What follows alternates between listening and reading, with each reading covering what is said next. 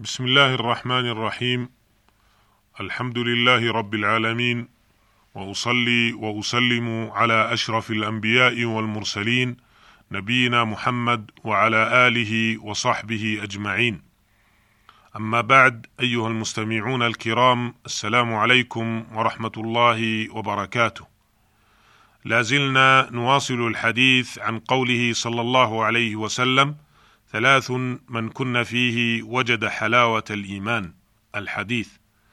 فعرضنا في الحلقة السابقة لقوله صلى الله عليه وسلم وأن يكون الله ورسوله أحب إليه مما سواهما وفي هذه الحلقة نكمل بقية مسائل الحديث على النحو الآتي.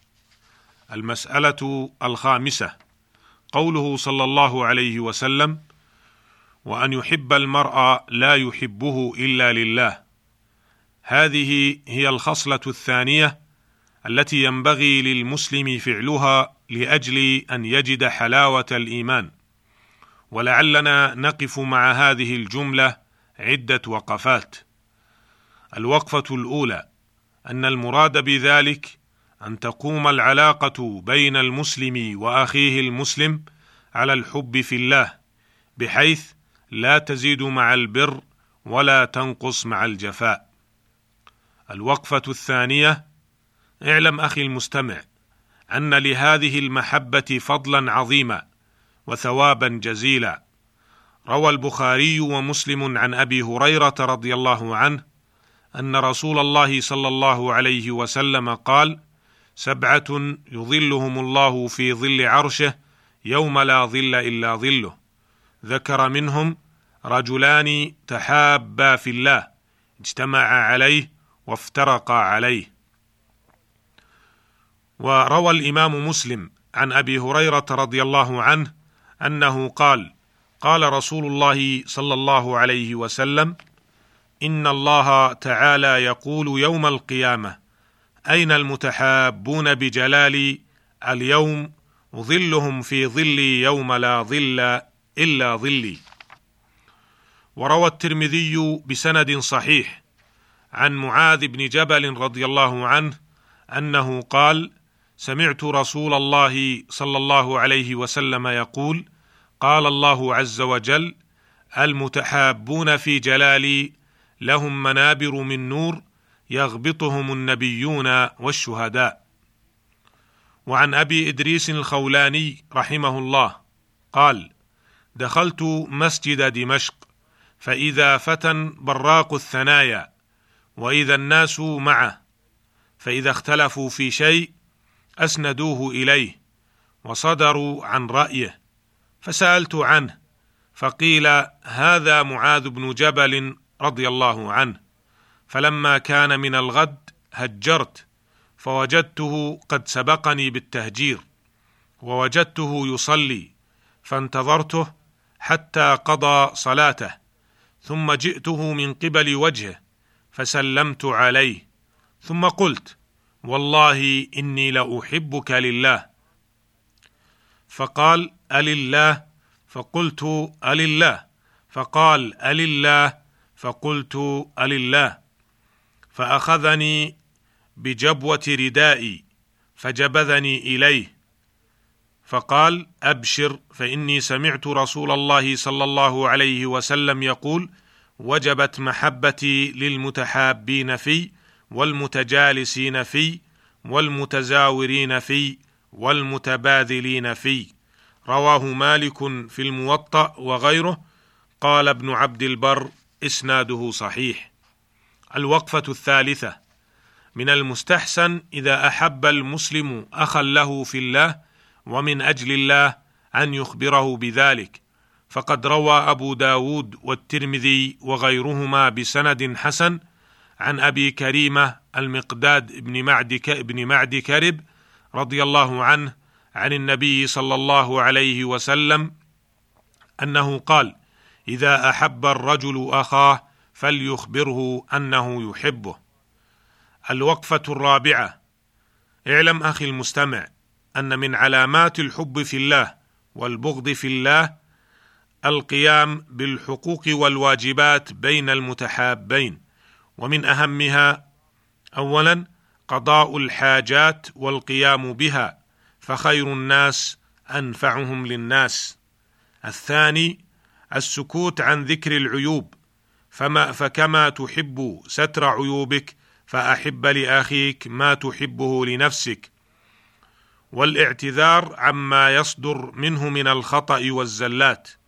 يقول ابن المبارك رحمه الله المؤمن يطلب المعاذير والمنافق يطلب الزلات.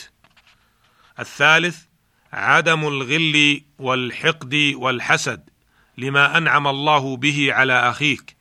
فقد ورد في الحديث الصحيح المسلم أخو المسلم لا يظلمه ولا يحقره ولا يسلمه. الرابع الدعاء للأخ في حياته وبعد موته بما تدعو لنفسك به.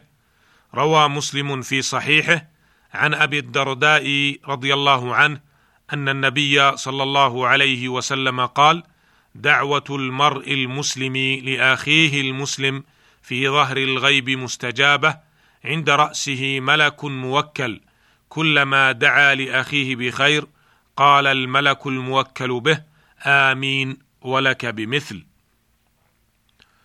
الخامس الوفاء والإخلاص فتثبت على محبته طوال حياته وبعد موته فقد روي عن النبي صلى الله عليه وسلم أنه أكرم عجوزا وقال إنها كانت تغشانا في أيام خديجة وإن حسن العهد من الإيمان. فلا يتكبر المسلم على أخيه وإن ارتفع شأنه وماله ووجاهته. السادس مبادرته بالسلام والسؤال عن الأحوال والتفقد لها. كما ثبت عن النبي صلى الله عليه وسلم أنه قال ألا أخبركم بشيء إذا فعلتموه؟ تحاببتم عفشوا السلام بينكم. أيها المستمعون الكرام يقول عمر بن الخطاب رضي الله عنه عليك بإخوان الصدق تعش في أكنافهم فإنهم زينة في الرخاء وعدة في البلاء. وضع أمر أخيك على أحسنه حتى يجيئك ما يقليك منه واعتزل عدوك واحذر صديقك إلا الأمين ولا أمين إلا من يخشى الله ولا تصحب الفاجر فتتعلم من فجوره ولا تطلعه على سرك واستشر في أمرك الذين يخشون الله تعالى. المسألة السادسة قوله صلى الله عليه وسلم وأن يكره أن يعود في الكفر كما يكره أن يقذف في النار ولنا مع هذه الجملة وقفات نجملها في الاتي الوقفة الأولى. ذكر العلماء رحمهم الله أن المراد بهذه الجملة أن من وجد حلاوة الإيمان وعلم أن الكافر في النار يكره الكفر لكراهته لدخول النار. الوقفة الثانية. أن من لازم هذه الجملة بغض الكفر وأهله والنصوص الدالة على ذلك كثيرة فقد أوجب الله تعالى محبة الله تعالى ورسوله وبغض الشرك وأهله كما حرم موالاتهم ورتب عليها سخطه وعذابه. يقول جل وعلا يا أيها الذين آمنوا لا تتخذوا اليهود والنصارى أولياء بعضهم أولياء بعض ومن يتولهم منكم فانه منهم ان الله لا يهدي القوم الظالمين. ويقول سبحانه وتعالى لا يتخذ المؤمنون الكافرين اولياء من دون المؤمنين. ومن يفعل ذلك فليس من الله في شيء الا ان تتقوا منهم تقاه. ويقول جل وعلا لا تجد قوما يؤمنون بالله واليوم الآخر يوادون من حاد الله ورسوله ولو كانوا آباءهم أو أبناءهم أو إخوانهم أو عشيرتهم.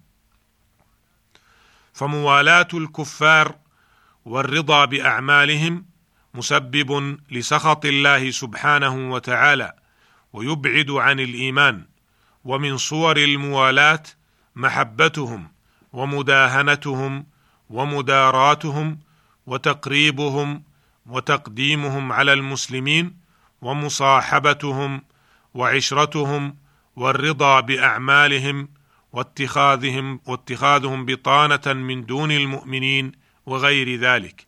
أسأل الله تعالى أن يحبب إلينا الإيمان وأن يزينه في قلوبنا وأن يكره إلينا الكفر والفسوق والعصيان. إنه سميع مجيب وهو المستعان. وإلى اللقاء. في الحلقة القادمة إن شاء الله والسلام عليكم ورحمة الله وبركاته.